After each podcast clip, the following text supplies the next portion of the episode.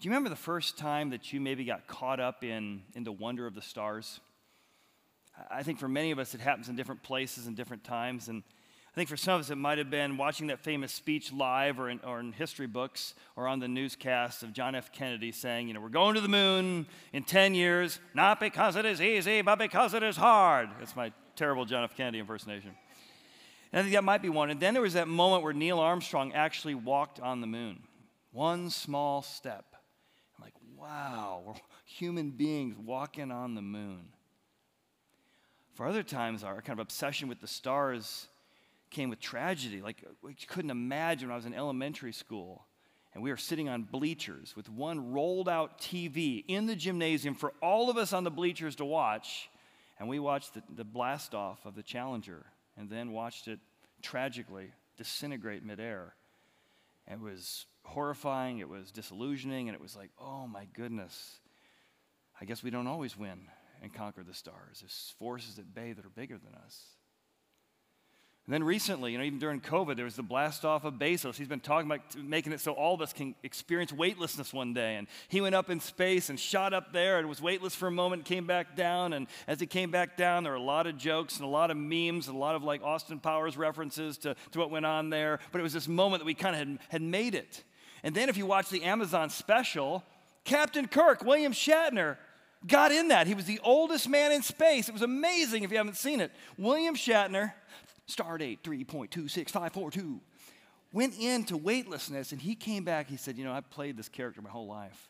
There is nothing like being on the edge of outer space and experiencing weightlessness and feeling that. Something, you feel something in there. And then, of course, recently with, with, with with Elon Musk and his ability with, with SpaceX to shoot stuff up more and more efficiently for, for satellites and things like that, and his hopes of going to Mars. In fact, a couple years ago, uh, my wife and Quinn and I were down in Daytona Beach. Just so happened to walk out there in the evening where there just so happened to be a SpaceX launch ninety miles from us. But from the beach, we looked down the beach and we could see this ball of fire going up, up, up into the sky.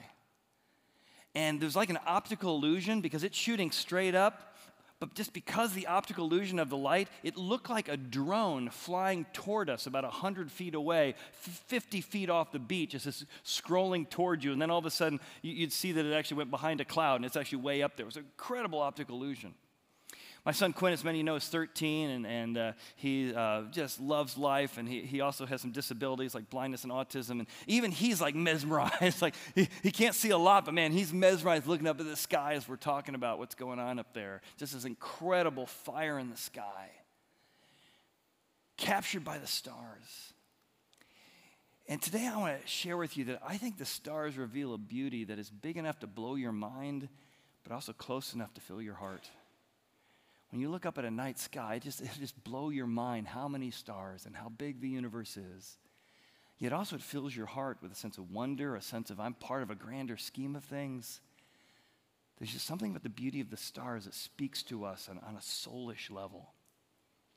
We've learned in this series that, that there's three ways we learn anything. How do you know what's true in the world? Kind of three R's we've talked about. One, you use reason.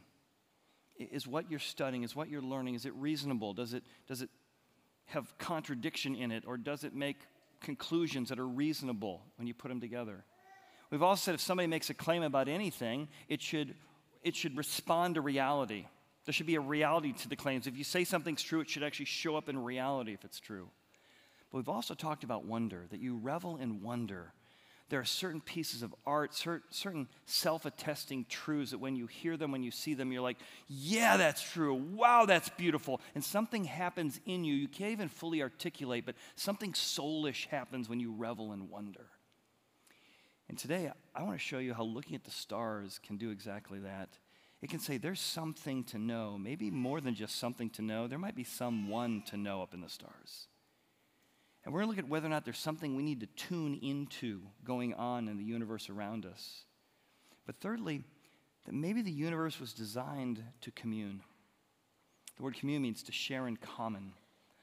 That maybe there's something about the wonder of looking at the stars at night that's longing to connect us with something bigger and grander than ourselves. And we do that not through through fiction, but through the facts that lead to these longings. So let's start with what it means to know. I, I want to propose to you that if the universe had a beginning, then perhaps there was a beginner that we might want to begin to know. If the universe, as it's been spreading out across time and space, if it actually had a beginning, then perhaps it would be logical that things that have beginnings had a beginner, something caused it. And if there is something or someone that caused it, maybe I should begin to know what that is. About four hundred, five hundred B C, there's a guy named Isaiah. He's writing in the Bible, and he describes what happens when he looks up at the sky. He says to us, hey, follow my example, guys. You might want to try this out. Lift up your eyes on high. Lift up. What's amazing is the Hebrew word for lift up your eyes is the word naseh. If you look at it carefully, what does it look like? NASA. Now, they're not related, but isn't it amazing that the Hebrew word for lifting up your eyes to the skies and stars is naseh? Naseh your eyes. And it's not just to lift up, it's to lift up to capture something and to carry it with you. Lift up your eyes on high. And then it says, and see who has created these things. And the word see means to behold, to be awestruck, to, to let it touch you and, and go deep into you in a way that just a glancing, oh, that's pretty, really behold it, get in touch with it.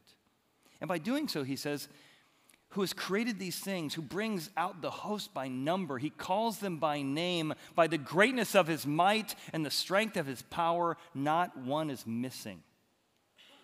All those stars, there's a plan for that. He knows their name. That's what he's saying. But he's mostly telling us to look at the stars, behold what's going on, see if there's something to take with you. Let's do that for a moment. We're so busy running around or looking at phones or watching T V. Let's take a moment and lift up our eyes and behold. What does the universe look like when we peer out into a telescope? Let me give you one picture. This is the starry wreath in the Pegasus Galaxy. Look at the beauty. Look at the colors. Feel the wonder of that. It could just as easily be a priceless piece of art, and it's just hanging there in the universe. And how about, we always talk about the fact that we're living in the Milky Way galaxy, but what does a spiral galaxy look like? Here's a picture we took of a spiral galaxy spanning space. You think we live in a galaxy like that. And within that galaxy, there's a sun, there's planets, trillions and trillions of particles just swirling together in a beautiful piece of artistry. And you just lift up your eyes to that and you behold it and you're like, wow, that's a big place. Or here's a gorgeous one. You ever looked into a nebula? This is a stellar duo in an Orion Nebula. You give me a hundred years, I couldn't paint that. Let's look at, again, the colors. Look at the artistry. Look at the majesty. You take that in and you see that there's, there's not just stuff out there. There's an artist out there. There's color out there. There's wonder out there. And, of course, many of these pictures we're able to see because of the Hubble Telescope. You hear people reference it all the time, the Hubble Telescope, the Hubble Telescope. But Hubble, who invented the telescope, did you know he grew up in a family of faith and the Bible and Jesus? And as a scientist who loved astronomy, he didn't see science and, and faith as any type of competitors. No, he continued to have a sense of awe and wonder as a scientist, as an astronomer his whole life. One of my favorite quotes is when Hubble said this in describing kind of how science and, and faith come together. Equipped with his five senses, man explores the universe around him and calls the adventure science. But there's no conflict between science and religion. Our knowledge of God is made larger with every discovery we make about the world. So I started this, this point by saying that if the universe has a beginning, then perhaps there's a beginner that we might want to begin to know. So I guess, can I prove my case? Is the universe really expanding? And is there really scientific proof it had a beginning? Well, recent scholarship has shown exactly that. And again, sure, a pastor's going to say that, but let me let you hear from a scientist, an astronomer who's an agnostic, as he's wrestled with the evidence to whether or not the universe has a beginning. Let's watch.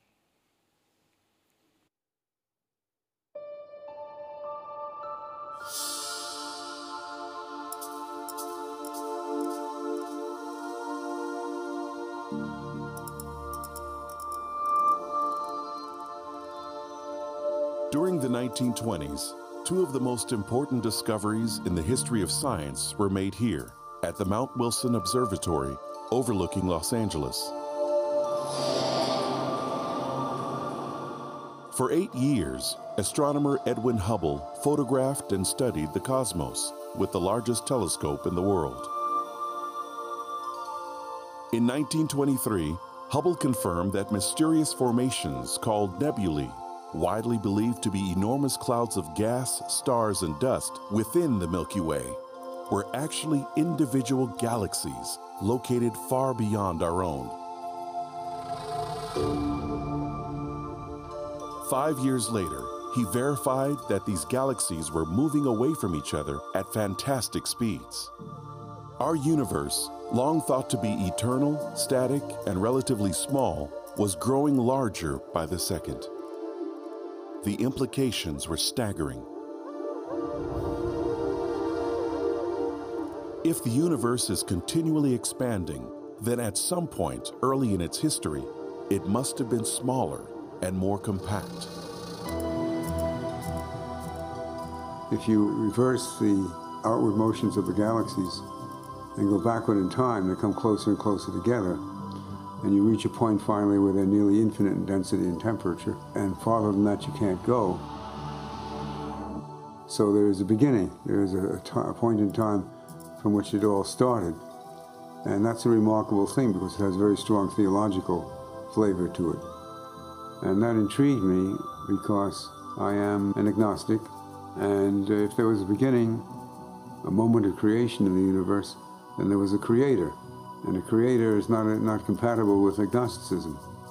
And just as I can't believe that there was a creator, I can't believe that this all happened by chance, which implies there was a creator. So you see, I'm, I'm in a completely uh, hopeless uh, bind, and I've stayed there. Robert Jastrow's uncertainty was fueled by multiple discoveries that pointed to a universe created out of nothing and governed by laws of physics and chemistry, finely calibrated to ensure complex life. Life is so extraordinary, especially advanced life, intelligent life. Conscious beings are such an extraordinary phenomenon that, again, I just qualitatively find it difficult to believe that they happened by chance. Think of your brain, for example. It's three pounds of matter, it contains a million trillion synapses, as I recall. Circuits opening and closing all the time. It's so much more complicated than the most advanced artificial intelligence. Again, I find it hard to believe that this is all a matter of atoms and molecules. And so I try to fit into my concept of the world the uh, conclusion that there is a larger force of some kind, which we can call God, or you can call it whatever. But I can't accept that. I'm uh, what's called a materialist in philosophy. That doesn't mean I like Cadillacs and big cars. My students always used to think that. It means that I believe the world consists entirely of material substances. And when you specify those substances, the atoms and molecules, and the laws by which they interact, you've done it all. There isn't anything more to, to be said or inserted into your model of the universe. And that's what my science tells me, and I'm, you know, I've been a scientist all my life, but I find it unsatisfactory. In fact, it makes me uneasy. I feel I'm missing something, but it will not, uh, I will not find out what I'm missing within my lifetime. Robert Jastrow died in two thousand eight. As the founder of NASA's Goddard Space Institute and the director of the Mount Wilson Observatory, he helped to popularize astronomy throughout the world. In his best-selling book, God and the Astronomers, Jastrow described the philosophical conflict between scientific materialism and evidence for a universe that had a beginning. Far from disproving the existence of God, astronomers may be finding more circumstantial evidence that God exists, that the universe began abruptly in an act of creation. For the scientist who has lived by his faith in the power of reason, the story ends like a bad dream. He has scaled the mountains of ignorance. He is about to conquer the highest peak. And as he pulls himself over the final rock, he is greeted by a band of theologians who have been sitting there for centuries. So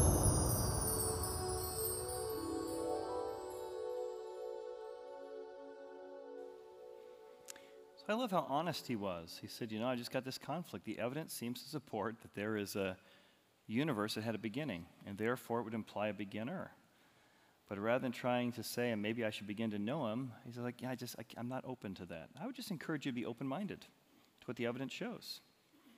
And he mentioned not only that, but he also began to see all the fine-tuning. And that's the second thing I want you to think about, is that if there is really precision fine-tuning in the universe, then perhaps there was a fine-tuner that we need to get in tune with. If there's that level of fine-tuning that he discovered, and we've been looking at through this entire series, we'll look even more about that today, if the universe has been fine-tuned for life, perhaps there's a fine-tuner that tuned it, like tuning a guitar or tuning a piano. It's precise work to tune something. And then you need to get, maybe you and I need to get in tune with it. Maybe if you talk to folks around here, we've discovered that getting in tune with that kind of truth, that kind of hope, that kind of power, it can actually do amazing things in your own heart. So what are some of those fine-tuning pieces? And you might be really into astronomy, you might not. If you're really into it, here's two books that may go deep into the science I've mentioned this series. One is called The Case for the Creator by Lee Strobel. Very easy read, as he investigates scientists about the fine-tuning of the world. Another book called The Privileged Planet, specifically about what makes Earth so fine-tuned for life in the universe.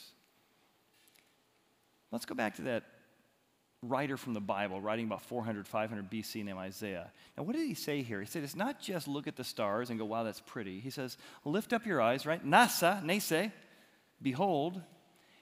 And don't just look at the stars. See who has created these things, who has fine-tuned these things, who has put this together. And look what he says. When he created the stars, he numbers them. He can count them. That's a big number. And he knows them by name.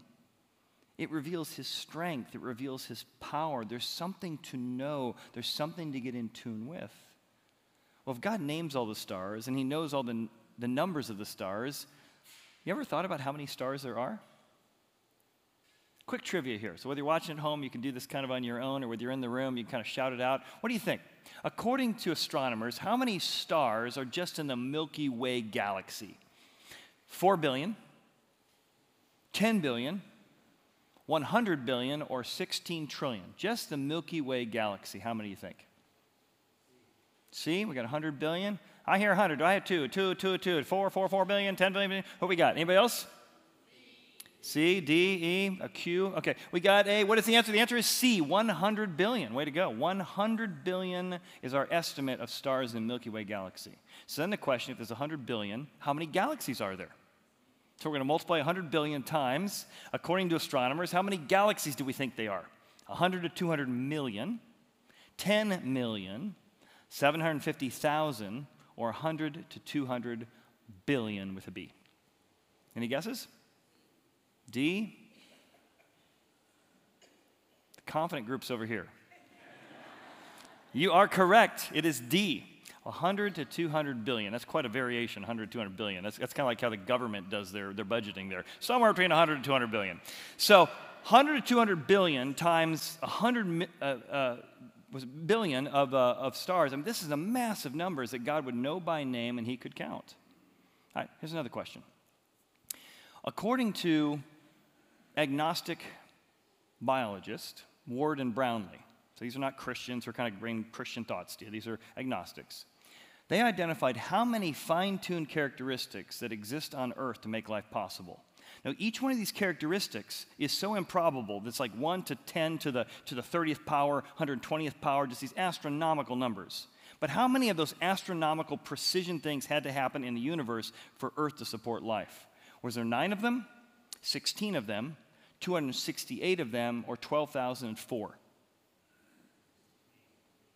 B? C? D? Yeah, it's kind of like when you take a test you don't know, you're like, you know, what sounds general, what sounds specific? So twelve thousand four either sounds specific or a really good lie. It turns out it's, it's true. So they identified twelve thousand four precision, fine-tuned, astronomical amount of, of, of details for each one to happen. That many things had to happen for the universe to be fine-tuned for life. Let me just give you one of those. The size and mass of our sun. If the mass of the sun were slightly bigger or smaller, A, if bigger, it would burn too quickly, not allowing planets to form at the beginning. If it was smaller, it would burn too slowly, affecting planets' ability to get heat. C, neither of those, or D, both. Try to make an easy one for us, yeah. Both, it's actually both. So it's precision. If it was bigger, we'd have a problem, and it was small. That's just the mass of the sun. But there's far more than that. There's far more about the sun that makes life possible. So to do that, I want to give a little sun demonstration. So I'm going to play the sun this morning with my, my, my happy demeanor. So this is the sun. You can see the planets over there. Uh, Kenny's going to play a little sun music for us as we go. All right. Mm. Mm-hmm. All right, so I'm going to fill up the sun. And what we're going to find out is it's not just the size of the sun. It's not just the mass of the sun. We're going to find that the sun gives off a certain amount of heat, a certain volume of heat, a certain wave of heat, and that travels a certain distance. All of those precision things about the sun and the waves that move, the way it moves, the heat volume it takes, the dissipation of the heat, all those precision things make life possible. So I'm the sun here. There's the planets. We are precision located three planets in. So the sun is giving off waves all the time. They're going out into outer space. They are moving at certain rates, they are moving at certain volumes, and they are carrying with them heat. And they're moving. The sun is moving out into the universe. And as those waves are moving out into the universe, they are making their way toward the planets. And you can see them moving through space. You can see them affect the planets as they hit them. And it's not just, in this case, we're moving air that you can see, but actually heat is moving with that. And the sun is so precise that if you moved it one percent closer, it would evaporate all the water on Earth, and life couldn't exist. If you move one percent away, and the sun was still moving, it would be so far away, with just one percent precision change, it would freeze all the water on the Earth, and life would not be possible. And so when you think about the sun, besides its mass, besides its volume, besides its heat, this gigantic nuclear reactor is precision created so that we are able to live on the planet, live with life, because perhaps someone fine-tuned it so that there could be life. Can we thank Kenny? Thank you. I told him it was, I needed a sun song or a smoke song. So we, it's like smoking in the boys' room didn't sound right. Uh, smoke on the water didn't sound right. So that one seemed pretty good.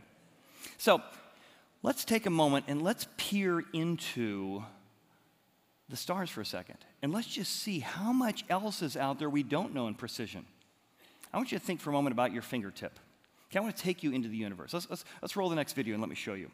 We're going to peer into what the universe looks like and think to yourself about your fingertip. It's unique. It's precise. It identifies you. And every one of the solar systems in the universe is like a series of fingerprints. Every one unique. And what you're going to find is what you can see behind your thumb will, will just mesmerize you. It will blow your mind and it will fill your heart, as I said earlier. If you take your thumb out to the evening sky, and you see stars moving, you see shooting stars. They decided in two thousand nineteen to try another experiment. There's a little section in the middle of, of the, of the uh, atmosphere when you look up. It's got a little red triangle around it. It's black. Nothing can be seen from the human eye there. And they decided to peer in with the Hubble Telescope and just peer at that dark nothingness the size of your thumb. And all of these solar systems showed up. All of these pieces were right there in that one little space the size of your thumb in the night sky. All of those solar systems, all of those planets, and something that otherwise seem completely dark to the human eye. But when we looked through a telescope, we saw that there are precision, spiral galaxies, stars, moons, suns. There is so much to see that we can't even see. And the more you peer into the size of your thumbprint in outer space, the more you see wonder and majesty and awe all around us in a way that is just captivating. And so I want to give you a chance to do that this morning. We've been trying to do that already, but even one more time, let me tell you a story about what happened during COVID. My wife and I were planning on going on a trip for an anniversary, and it got canceled because of COVID. So we planned a different trip that was allowed, and we got on a boat with two of our best friends, Danny and Nicole, and we went down to the Florida Keys, and we got on this catamaran. And we actually got for four days to learn how to sail. I learned that there's no ropes on a catamaran, they're all lines. And we learned all kinds of stuff. And we're learning how to sail for two days out and two days back. And as we're going out into the sky, we actually came to a place called um, the Dry Tortugas, where Fort Jefferson is out there. It's an incredible fort, didn't even know, it's been a major part of American history. But that wasn't what caught our attention the most. We actually were sitting up there, this little seat on the front of the catamaran that we sat on. It was Beth here and me and Nicole and Danny, and, and we've been friends for years.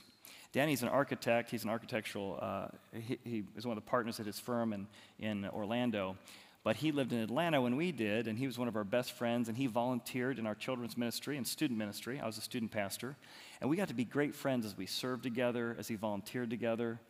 And, and by the way, if you've never volunteered around here, I got to tell you, some of my best friends, these are my best friends for thirty years, came from volunteering together, from just serving one another. Yeah, we helped a bunch of students, but man, the friendships we formed thirty years later. Well, the other thing that Danny and Nicole did is, is they actually were volunteer worship leaders, playing guitar and playing piano for us. And so Beth played the piano as well. And back in those days, um, there was a song we used to sing.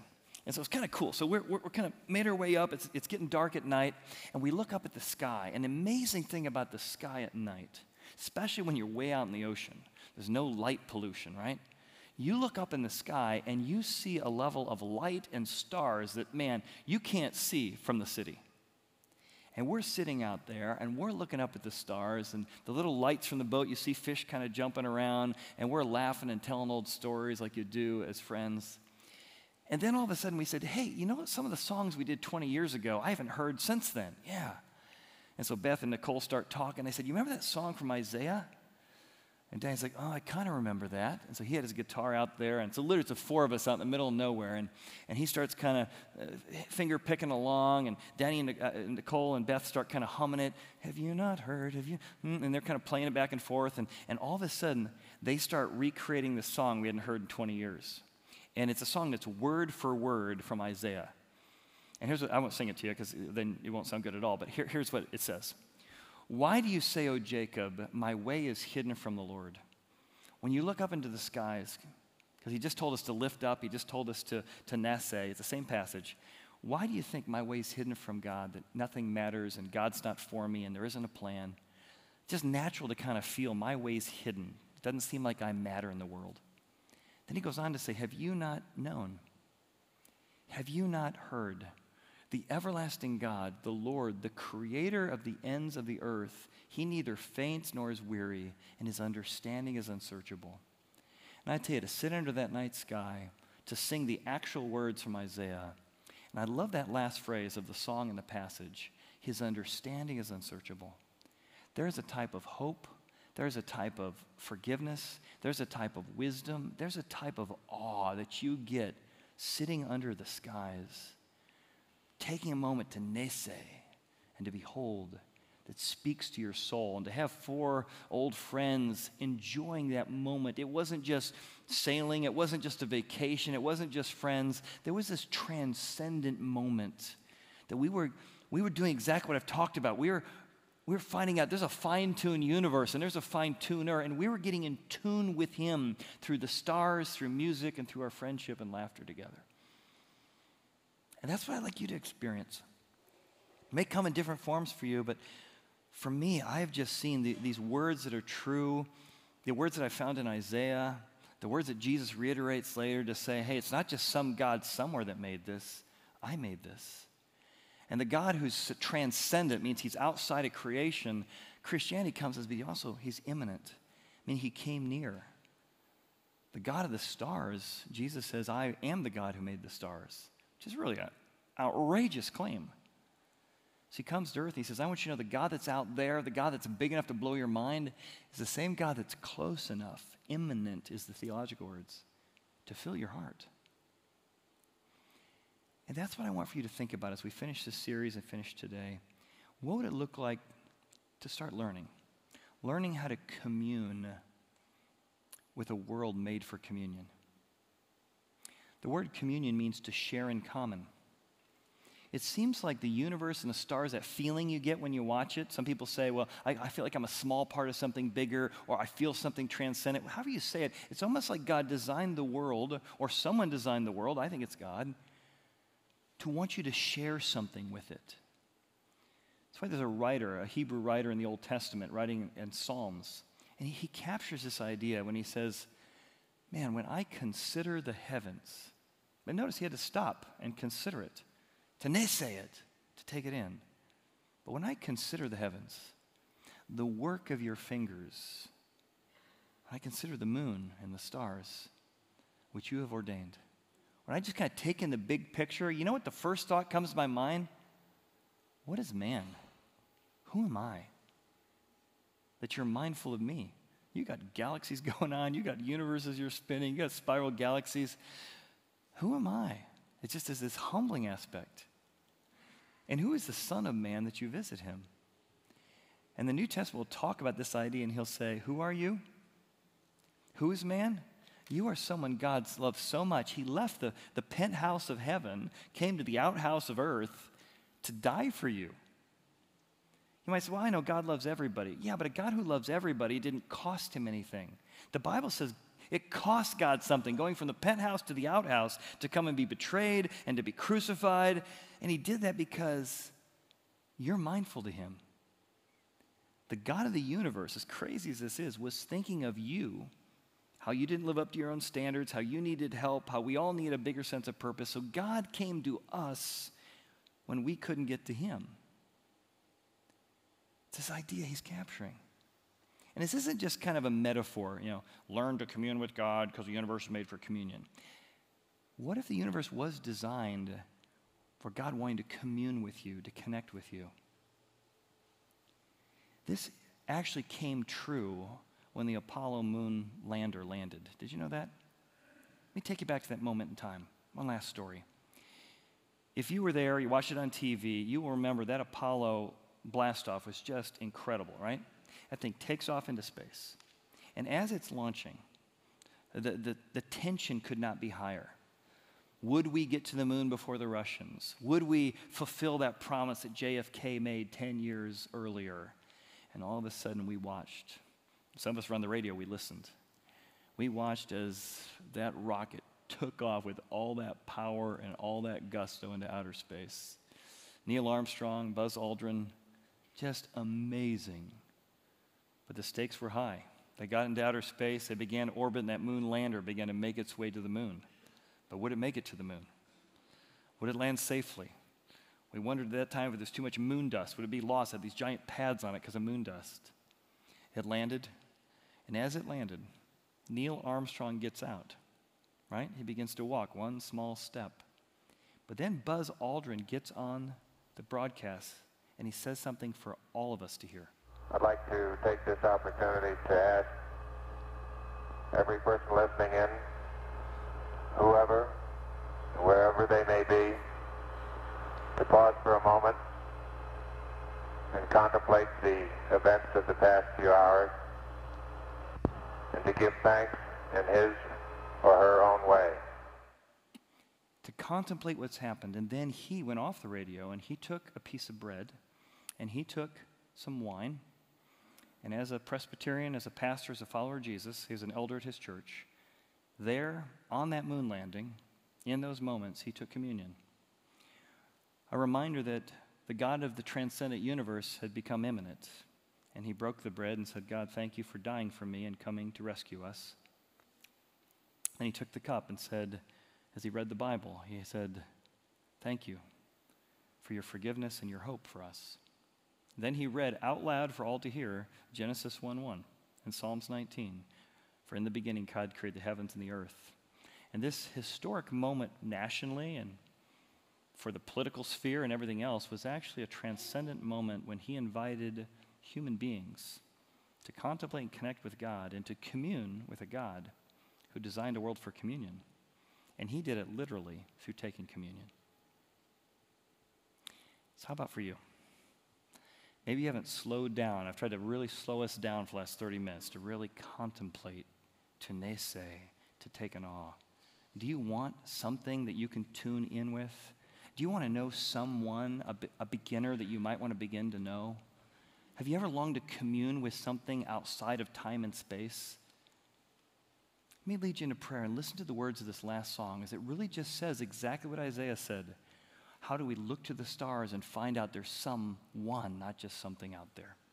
Let's pray together. Maybe you want to pray. Maybe just slowing down this morning has been good for you.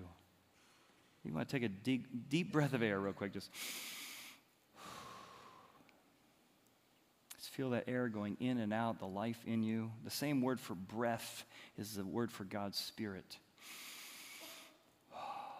What is man that you are mindful of him? Maybe you say, God, I want to behold you. I want to take something with me today. God, I want to commune with you. Thank you for coming near, for dying for me, and inviting me into a bigger plan.